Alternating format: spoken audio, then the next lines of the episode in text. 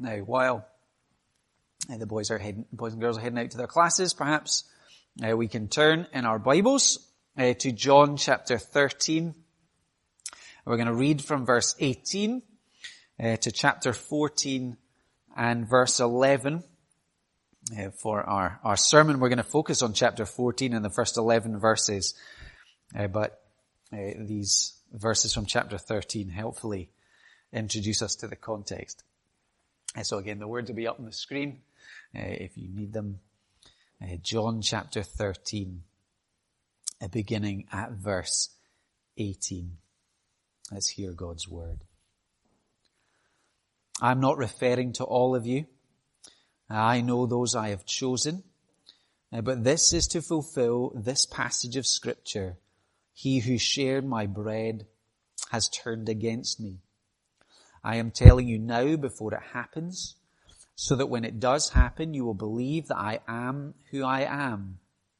Very truly I tell you, whoever accepts anyone I send accepts me.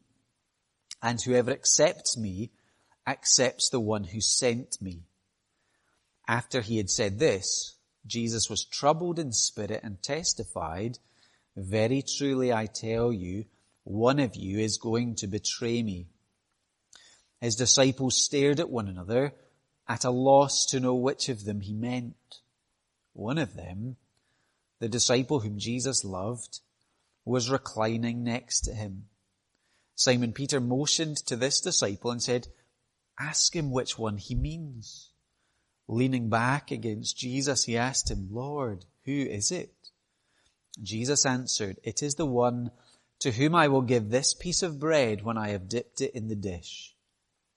Then, dipping the piece of bread, he gave it to Judas, the son of Simon Iscariot. As soon as Judas took the bread, Satan entered into him. So Jesus told him, what you're about to do, do quickly. But no one at the meal understood why Jesus said this to him. Since Judas had charge of the money, some thought Jesus was telling him to buy what was needed for the festival, or to give something to the poor. As soon as Judas had taken the bread, he went out, and it was night. When he was gone, Jesus said, Now the Son of Man is glorified, and God is glorified in him. If God is glorified in him, God will glorify the Son in himself and will glorify him at once. My children, I will be with you only a little longer. You will look for me, and just as I told the Jews, so I tell you now, where I am going, you cannot come. A new command I give you, love one another. As I have loved you, so you must love one another.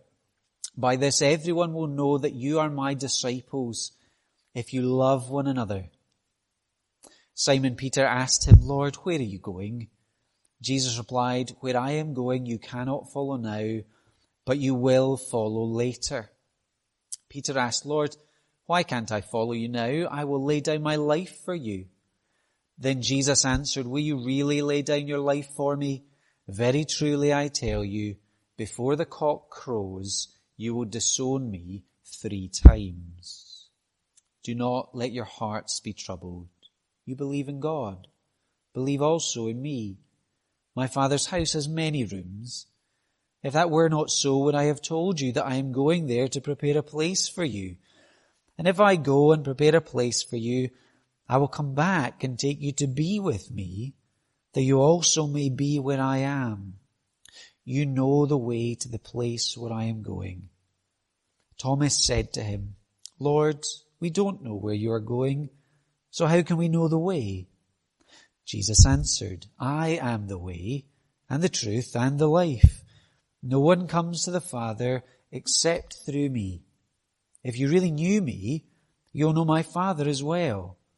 From now on, you do know him and have seen him. Philip said, Lord, show us the Father, and that will be enough for us. Jesus answered, Don't you know me, Philip, even after I have been among you such a long time? Anyone who has seen me has seen the Father. How can you say, Show us the Father? Don't you believe that I am in the Father and that the Father is in me. The words I say to you, I do not speak on my own authority. Rather, it is the Father living in me who is doing his work. Believe me when I say that I am in the Father and the Father is in me, or at least believe on the evidence of the works themselves. Amen. And we'll leave it there. We'll turn back to that in just a few moments, but before we do that, uh, we're going to sing again from Psalm 61. And Psalm 61 is interesting. So we've just read, here's Jesus speaking to troubled disciples and he speaks of heaven as home and that he's gone to prepare a place. And Psalm 61 uh, finds uh, David uh, struggling and feeling faint. And, and what does he long for? He longs to dwell where God is. Uh, the longing of God's people to be at home and to be at rest is really spoken to powerfully in Psalm 61. So let's stand and sing uh, the first five verses together.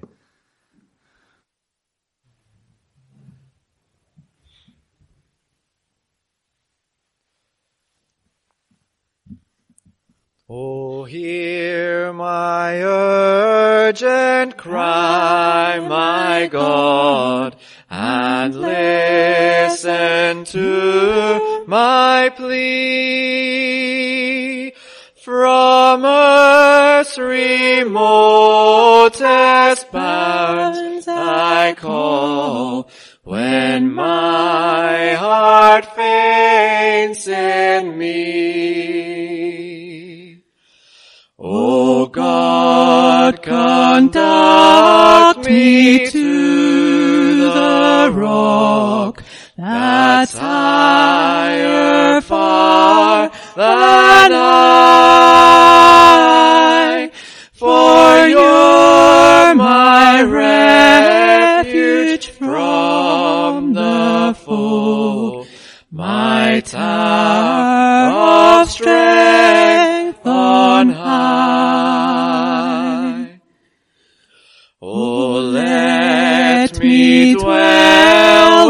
within your tent forever there to live.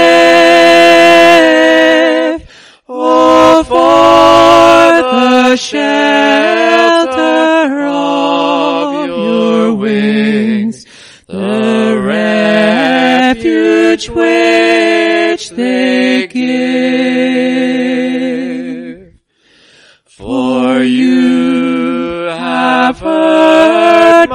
My vows,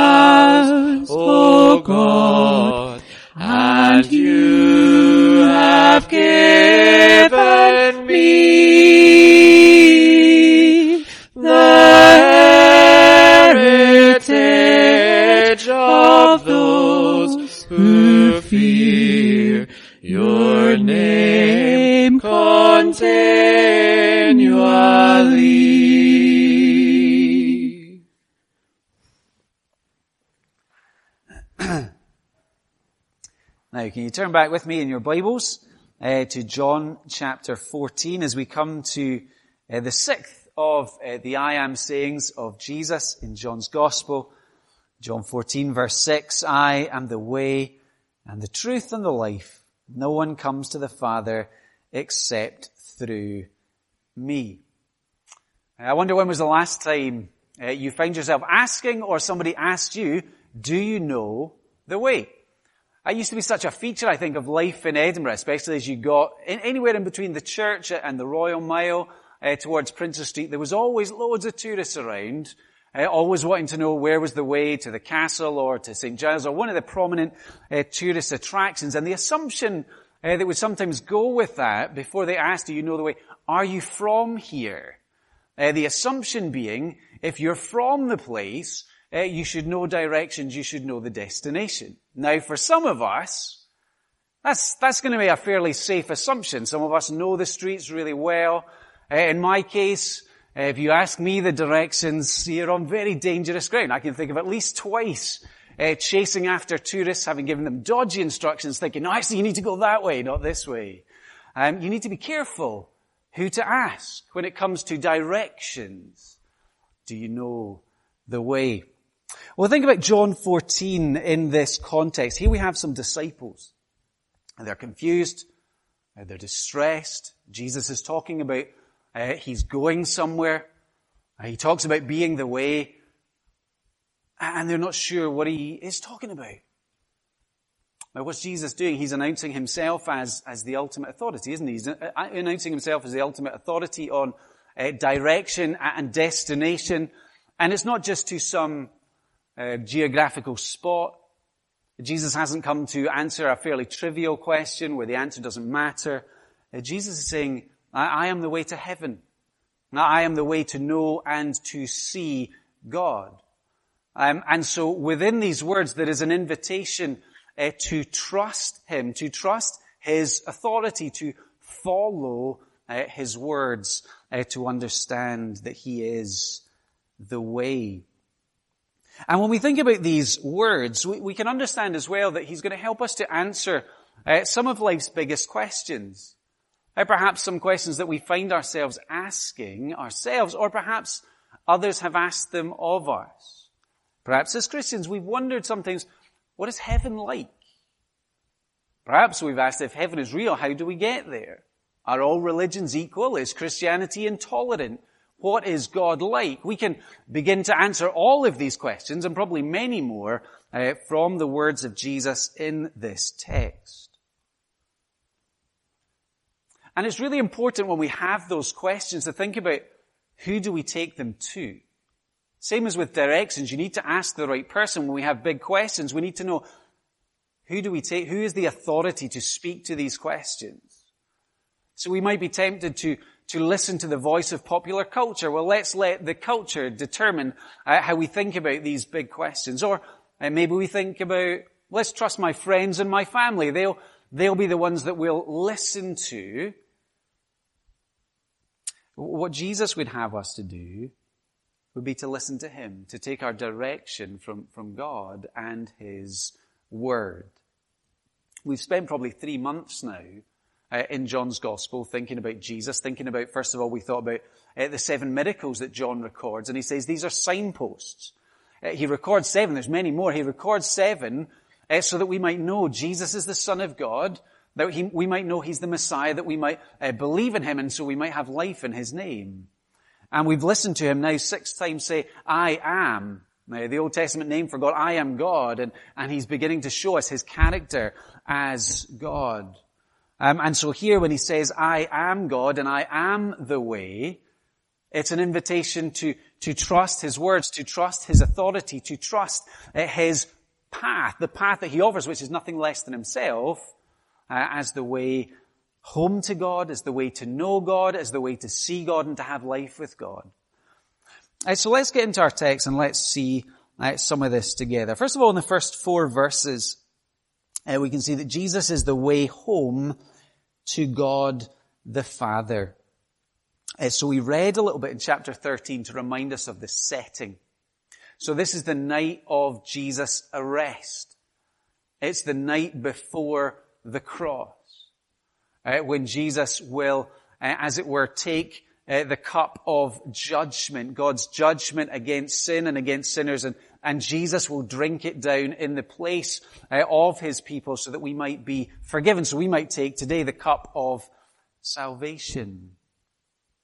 And what we find um, in Jesus at, at this time is that he, because he is as well as being fully God, is also truly human. He is troubled. Uh, so we read it uh, verse 13, uh, chapter 13, verse 21.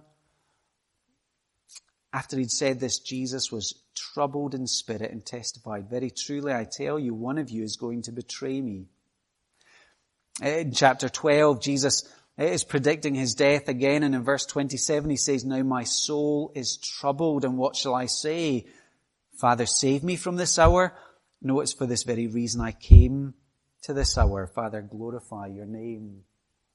Here is Jesus. He knows the hour of his suffering and death has come, the reality where he will be the sin bearer of the world, where, where he will experience in his body that sense of separation from his Father. He is beginning to anticipate in a new way that the horror that that brings to him. And so Jesus is troubled. We also find, chapter 14 verse 1, the disciples are troubled. This is a time of great distress and, and confusion for them. What if they just heard Jesus say, they've just heard him say that one of them will betray him? Now, Jesus has just said that Peter uh, will deny him. And within a few short hours, all of them uh, will run away um, in fear as Jesus is arrested. This is a, a difficult time for them also. But here's one of the beautiful things about Jesus. Uh, where is his heart right now? His heart is for his disciples, isn't it? He wants to comfort them. I am troubled, but don't you be troubled, Jesus says to his disciples. And we think, well, it's natural. They're about to lose their friend. Well, of course, uh, you would expect them to, to be troubled, but there's something that Jesus knows. He knows his trouble has a purpose. His suffering and dying has that purpose of bringing them eternal comfort, of, of bringing forgiveness of sin, of bringing them to God. And so he can say, I'm troubled, but don't you be troubled. He gives them a command as well in verse 1 Believe in God, believe also in me.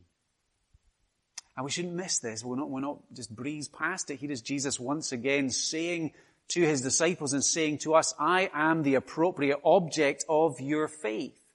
Just as you should believe in God my Father, so you should believe in me as the Son of God. He's going to once again speak about himself in equal terms with the Father. So verse 9, anyone who has seen me has seen the Father. We've heard this so often from Jesus um, in the last few months. And if we will recognize his authority, and if the disciples would recognize his authority and, and trust him, and heed that command to trust him, then what will Jesus bring to them? What will Jesus bring to us? He'll bring comfort. He gives this wonderful picture of heaven. What is heaven like? Heaven is home for the people of God. To be home with the Father, to be at home with the Son, and to be at perfect rest. My Father's house has many rooms. If that were not so, would I have told you that I'm going there to prepare a place for you? This is the beginning, I think, of the season of, of people movements uh, around the world. It's kind of started, so uh, perhaps some of us were, were remembering uh, Thanksgiving this week. And Thanksgiving would be a time when people would be on holiday and typically go, uh, if they could, to be with family. And then we hope, I guess many of us in a few weeks time, uh, for us to welcome people to uh, join us or perhaps we'll go elsewhere to be with our family for Christmas.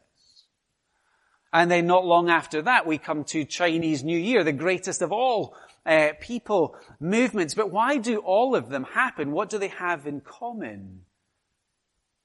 Isn't it a longing to be both in our place and with our people?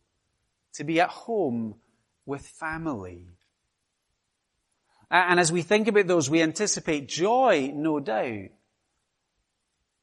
But also, I'm sure we recognize that with every celebration, there's that tinge of sadness mixed in because we know uh, that with it, the joy of every um, sort of reunion, there's also the sadness that comes with parting. We have to say goodbye. We have to go back to our jobs and so on. And some of us know too that those family gatherings are also marked by a sense of, of sadness of those who uh, aren't able to be there, those who uh, are no longer with us. But what Jesus is saying, as we recognize that deep longing in our hearts for our people and our place, Jesus is saying, trust me and you will find the deepest longing of your heart met, not just for a moment and not just for a season, but for eternity. An eternal home, eternal rest, an eternal feast of love and joy is found in trusting in Jesus. Sounds good. How do we get it? Well, Jesus has told us, I am going there to prepare a place for you. And if I go and prepare a place. I'll come back and take you to be with me. Jesus prepares a place for us. And what does his preparation eh, involve? It involves his going to the cross, dying for our sin, And it involves the resurrection, Him rising in victory over Satan and sin and death. And His promise there is that He will return to bring His people home. Having done the hard work of making preparation, He will not fail uh, to bring all of His people to be home with Him forever. Jesus says in verse 4, you know the way to the place where I am going. And that way, of course, as Jesus is about to make even more plain, is Jesus himself. The way to this eternal home is to be trusting in Jesus as Son of God and Savior of the world. If we are to know this wonderful homecoming that lasts for all eternity, and we need to trust in Jesus and the preparation that He makes. Now, how does this help answer some of those big questions we might have? Well, think about the question, what is heaven like? Perhaps especially um, children love to, to speculate and wonder about what heaven is like, and we get lots of wonderful pictures about heaven, maybe especially in the book of Revelation. But, but isn't this a wonderfully special one? Heaven is like home. Heaven is being home with our Father. Heaven is being at home with Jesus, our elder brother, our Savior, uh, knowing His love, knowing His welcome. And we hear that there's, there's lots of rooms and there's lots of space. It's a reminder that we share in that world of love, not just with a few, but with the church. Uh, throughout history, the church throughout the globe, we share that love with our brothers and sisters in Christ.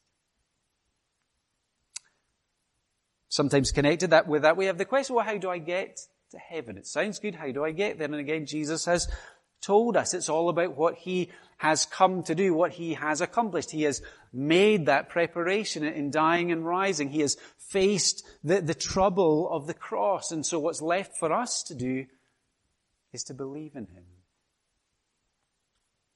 the unique and wonderful thing about Christianity is it doesn't say to us you need to be a, a certain kind of person. You need to be a particularly good person in order to, to earn God's approval. We don't need to be very religious. No, we need to trust Jesus and His perfection.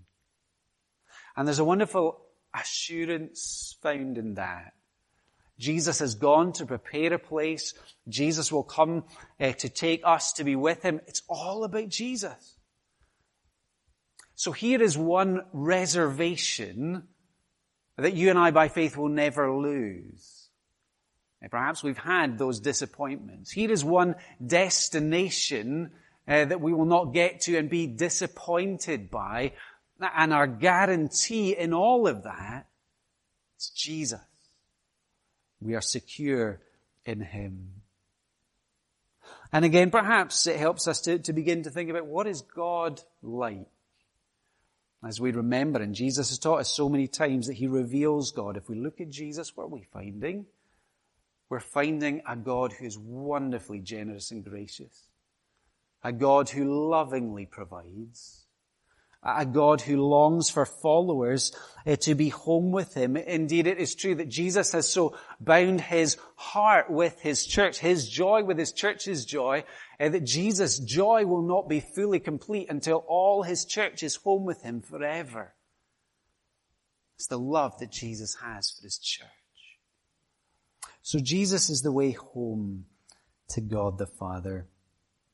Uh, and then in verses 5 to 7, we come to the, the I am saying, and we recognize here Jesus is saying he is the only way to know God. To hear it again, verse 6, I am the way and the truth and the life. No one comes to the Father except through me. That's a huge claim on two levels. One, again, he's saying, I am truly God. And then he's also saying, I am the only way to know God, to, to know life from God and with God. Now let's pause to consider for a moment where we find ourselves this morning. We find ourselves in Edinburgh. What can we say about Edinburgh? It's a, it's a global city and it's a diverse city. Lots of wonderful cultures mixing together and no doubt we all appreciate that. Most of us, I imagine, we find ourselves living um, with good neighbors. We recognize people in our lives, people uh, of different faiths and of no faith who are, are generous and kind and who are patient and who go the extra mile for us and for others. Uh, we live in a society that values tolerance and values diversity. So the question for us as a church is, how do we handle this statement? Because it's a controversial statement when Jesus says, no one comes to the Father except through me. For many, people find themselves asking, how can Christianity claim it's the only way to God? That sounds so incredibly intolerant. Sounds so disrespectful of, of people with sincerely held beliefs uh, across other faiths. So, so how do we respond? How do we respond graciously? Perhaps if we find ourselves in those kind of conversations.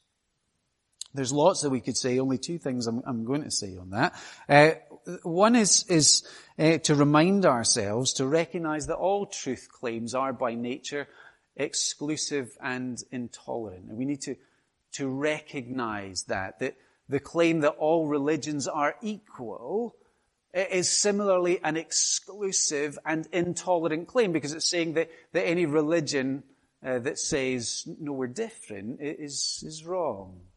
Now, every claim to truth is saying my view is right, therefore yours is wrong. So, so Christianity isn't unique in that. So that's good for us to know. We're not instantly in a different category from everyone else. And the only other thing that I want to say here, and it's really important that we can recognize this and find our confidence as a church in this, is that when we say Jesus is the only way to God, is that something that the church has invented? And the answer is no.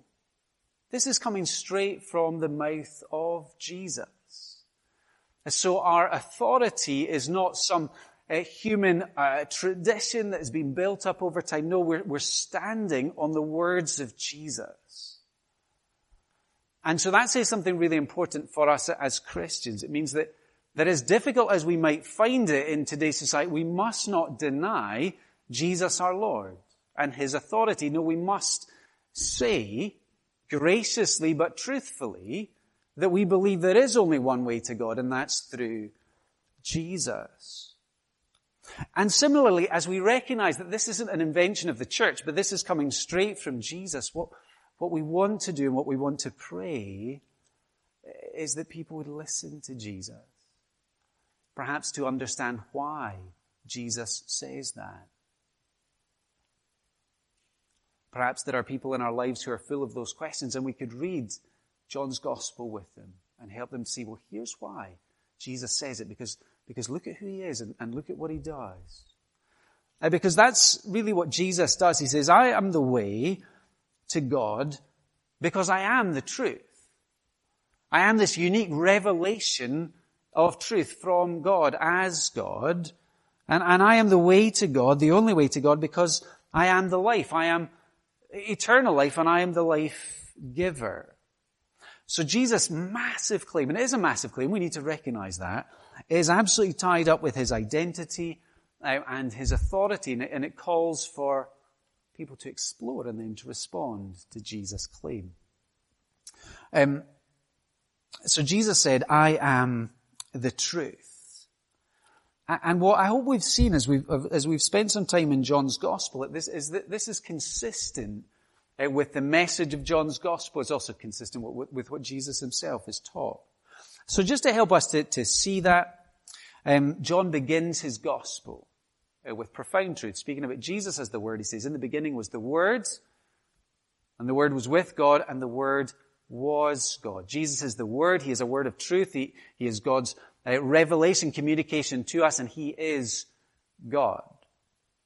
Uh, verse 18, as John concludes his introduction, he says, No one has ever seen God, uh, but the one and only Son who is Himself God has made Himself known. So, so Jesus is Himself God, and Jesus makes God known. Go to the, towards the ends of, of John's Gospel. Now, well, we've already thought about the fact that he wants the signs to be a, a way that we would believe that Jesus is the Son of God and Messiah. But we also see that happen in the case of Thomas. Thomas, who is full of doubts and questions. Uh, we find Thomas, chapter 20, end of chapter 20, on his knees confessing of Jesus, my Lord and my God. And we've seen that uh, through the gospel. It's the consistent message of Jesus himself. Chapter 5, verse 19. Whatever the Father does, the Son also does. John chapter 10, verse 30. I and the Father are one. So the whole of John's gospel is wanting us to see that Jesus is this unique revelation from God as God, revealing God to us. And Jesus can also say, I'm the way to God because I am the life. And again, we find that in the introduction that John gives to Jesus in his gospel. In him, in Jesus, was life, and that life was the light of men. Jesus is the life giver. That we have life and breath today is a gift from Jesus. John chapter 5 verse 26. For as the Father has life in himself, so he has the, so he has granted the Son also to have life in himself. Just like the Father, the Son is, is uh, self-existent. He is eternal. Chapter 11 verse 25, we thought about it last week. I am the resurrection and the life. The one who believes in me will live even though they die. Jesus uh, has the power to give resurrection life, to give eternal life. And then that famous verse, John 3:16, God so loved the world that he gave his one and only son that whoever believes in him shall not perish but have eternal life. Believing in Jesus um, means not perishing but having eternal life. Uh, one more detail uh, to notice before we move on from this little section. Verse 7, if you really know me, you will know my Father as well. And then he says, from now on, you do know him and have seen him. From now on, what's Jesus' point there? He's about to show them uh, even more uh, of himself. He's about to show even more of the Father's glory. He's about to show even more of, of the Father's heart uh, in his own person and work. And what's he about to do to show us even more of God's glory? He's about to lay down his life for his sheep. He is about to die so that we, by trusting in Him, might live and live eternally. So let's circle back to that question. Is Christianity narrow? Is Christianity intolerant? How can we possibly say Jesus is the only way to God? Well, we said, yes, we must insist on saying, Jesus says, you must believe in me. Jesus is really clear on that. He's the only way to God. But we also need to recognize this same Jesus who is himself God. What's he about to do? He's about to sacrifice himself to open up the way of access to God, not just to a few, but to any who would believe. So that weak, sinful people like us might come home to know and enjoy life with God. Anyone who believes in him, the gospel says, will have life and have life eternally. So, yes, in one sense, Christianity is narrow, but in another wonderful sense, it's wide open because of the finished work of the Lord Jesus. Let's have a look together at verses 8 to 11. Uh, kind of along the same lines, but Jesus says that He is the way to see the Father. But what we get in, in verse 8 is a sense of uh, the distress and confusion of Philip um, and, and the disciples. Uh, Lord, show us the Father and that will be enough for us. Jesus, just, just give us something um, to show us some direct access to God. Just like Moses prayed, Lord, show me your glory. So Philip in his confusion wants to see something more. Maybe we recognize a question in there, that, that wondering, what is, what is God like? Is it possible to really know him and how, how do we do that? Perhaps we recognize in our culture there, there are lots of people today who would describe themselves as spiritual but, but not religious. And I guess in large part what, what's driving that is a desire to, to connect with something higher than ourselves. Perhaps you have neighbors or, or friends or colleagues and, and they go on spiritual retreats or perhaps they use crystals or they engage in meditation or they explore world religions. One thing that reminds us of, I think, is that as people we were made to know God. That search that goes on is a reminder that we are wired for worship and worshipping the true and living God. And so people are, are seeking. But many people, as it were, are, are kind of stuck. Um, trying lots of different things, but not sure how to really know God. And this is where Jesus is such a gift. He says, Look, I am the way to God. I am the goal of the search. I am the way out of that maze that you find yourself in. I am the end of the search. Believe me and come to me. There's two questions that Jesus asks. Verse 9. Don't you know me, Philip?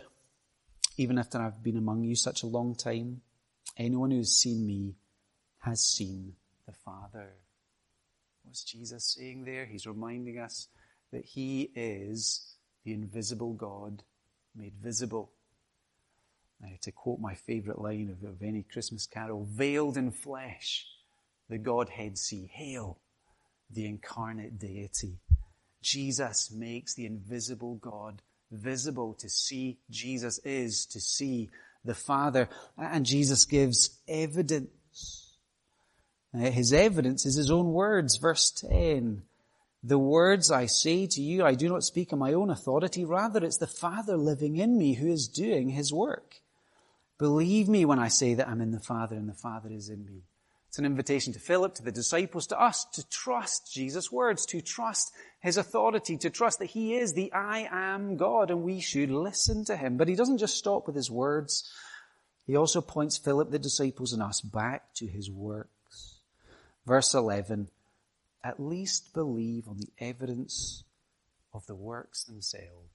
So John recorded for us those seven great miracles, those seven signposts, turning water to wine, the, the healings, the raising of Lazarus, all to the point, all pointing to the fact that Jesus is the Son of God and we should believe in Him. And of course, the, the great sign, the great miracle in John's Gospel is Jesus' own resurrection. There is proof positive and that's what will help the disciples to have that faith and to have that living hope when they see the risen Lord Jesus. Don't you know me, Philip? To know me is to know the Father. The second question Jesus asks, verse 10, don't you believe? Don't you believe that I am in the Father and the Father is in me? Jesus and the Father are one. They're completely God. Jesus is completely God and he is absolutely united to his Father. Don't you believe? It's a reminder, I think, that that's something that all true Christians believe about Jesus. That he is completely, truly God. That he is the only way to God. We cannot be a Christian unless we believe Jesus is God and the only way to God. Every Christian holds those realities to be true. So Jesus, in asking those questions, is asking questions of us. Do you know? It's a really important question. Do you know that to know Jesus is to know God? Let me encourage you, if you don't know, to, to explore, to get into John's Gospel or, or one of the Gospels, uh, to discover that truth for yourself. And coupled with that, do you believe? It's not just enough to know facts about Jesus, not even enough to say, yeah, I believe Jesus is the Son of God. Do we believe that He is my Savior? Is that reality making a difference to us Personally, it calls for a response of faith. Jesus says, I am the way. And as the way, I have the authority to answer all those big questions about life. To ask that question, do you know the way? It reflects a willingness, doesn't it, to trust the authority of the person that we're asking the question of. We find ourselves in a different city. We ask, do you know the way? We're putting our, ourselves in the hands of that person to be able to direct us wisely.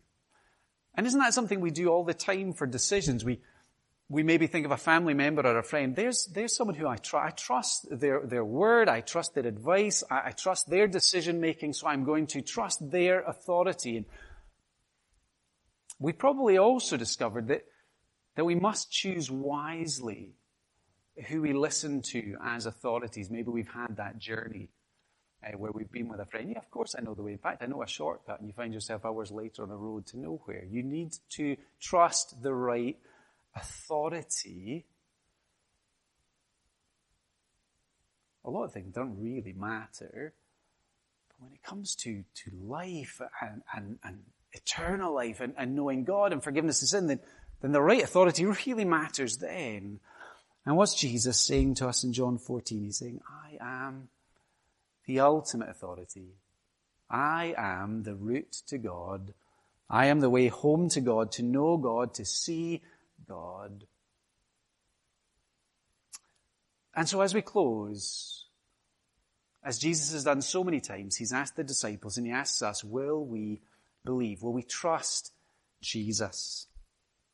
Let me finish with three invitations. The first, if you're not a Christian, let me invite you to to investigate, having said how important these matters are and how big the claims of Jesus are.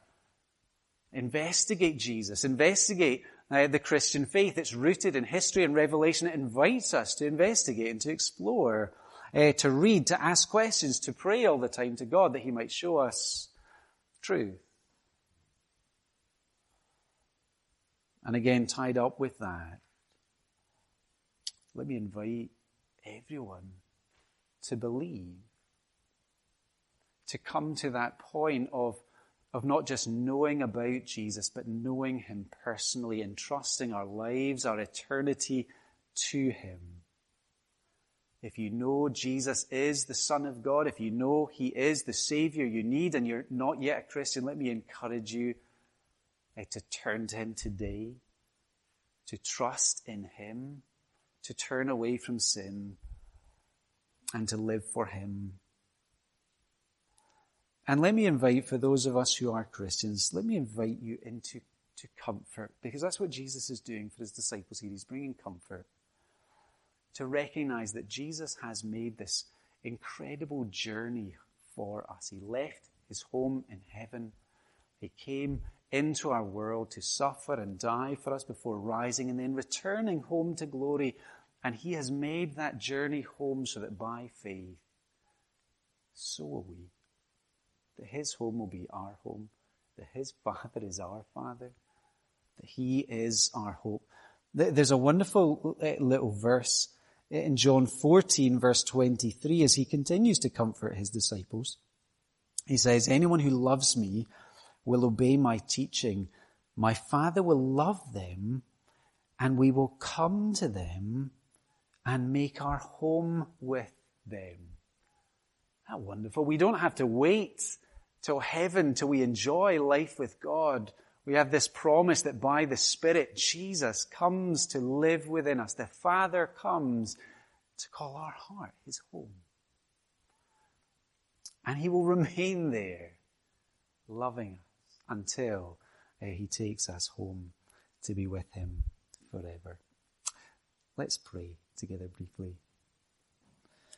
Lord, our God, we thank you for the words of Jesus, these words of comfort, uh, reminding us that in the midst of his trouble as he anticipated the cross, uh, he wanted to give his disciples comfort and to give us comfort that he is the way home to you, that to trust him is to, to know life with you and from you.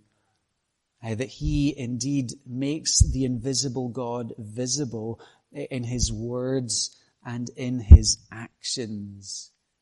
And that as we consider him dying on the cross for sin and for sinners, we recognize that he is showing us the gracious and loving heart of our God. And so we pray uh, that you would help each one of us uh, to trust Him and to trust Him all the more. Lord, for those here today who aren't Christians, may, uh, they have that desire to, to investigate, to seek further, to recognize the significance of Jesus' claims. And that by your Spirit you would show uh, them the truth of who Jesus is so they might put their trust in Him. And for those of us who are already Christians, we pray that you would comfort and strengthen uh, our faith. Lord, we thank you that we will uh, soon take these elements, these reminders of Jesus dying on the cross to show us uh, your love, that he dies so we might not die, uh, that he rose from the grave so we might know eternal life ourselves. And so please strengthen uh, our faith and give us that wholehearted worship. We pray in Jesus' name. Amen. Now, we'll get the, the boys and girls in to join us, uh, and then uh, we will uh, come to a Lord's Supper. Good, they're just ready to come in.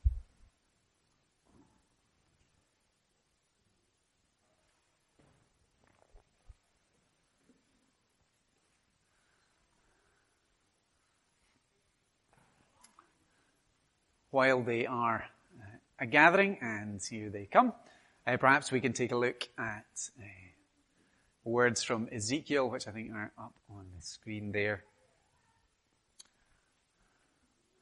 Welcome, boys and girls. Come, come, come.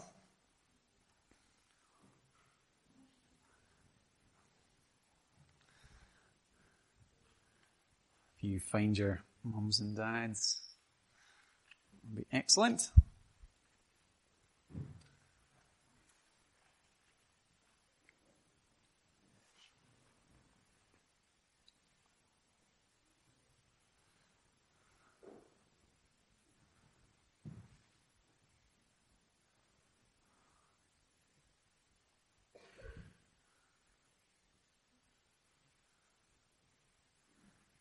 Great. I think we are still all present and correct. Um, I, I, was, i have been reading through uh, the book of Ezekiel uh, this week, and uh, a couple of days ago I, I, came to Ezekiel 18, and I just wanted to share the words that are uh, up on the screen there with us again to remind us uh, of the heart of God. Ezekiel 18 verse 23 do I take any pleasure in the death of the wicked, declares the sovereign Lord. Rather, am I not pleased when they turn from their ways and live?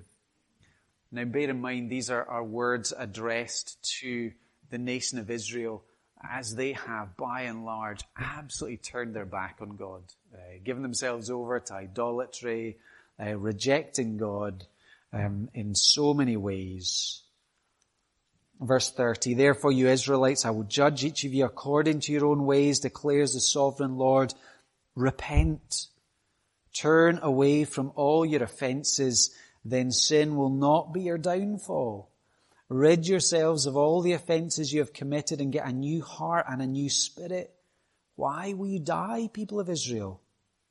For I take no pleasure in the death of anyone, declares the sovereign Lord. Repent and live. Those words that speak of the heart of God, reminding us His pleasure is not in the death of the wicked. His desire is that we would turn away from sin, that we would turn to Him, we turn to Jesus, our Savior, and we would live. And you know, the Lord's Supper is such a powerful reminder of the loving heart of God. Uh, God so loves that he gave his one and only Son. Jesus died on the cross so that we might not perish, but rather that we might turn and live. It's a reminder that the way home to God is through the sacrifice of his one and only Son, Jesus. Who is the Lord's Supper for? Think about these words of Ezekiel. It's for those who know they are sinners who know that we have offended our God. But what have we done? We have repented. We've turned to God. We've turned to Jesus that we may know life in Him. We are resting. We are trusting in Jesus. the forgiveness and the eternal life that he has secured for us. Uh, so what we're going to do is we're going to sing a, a, hymn together. We're going to sing the power of the cross. And, and as we do that, um, our, our, ushers will direct folks to, to come up and to receive. There's, there's bread and wine up, up the front here. Uh, so if you, you take it and then take it back to your seat and then um, after we finish singing and everyone's got, we'll uh, share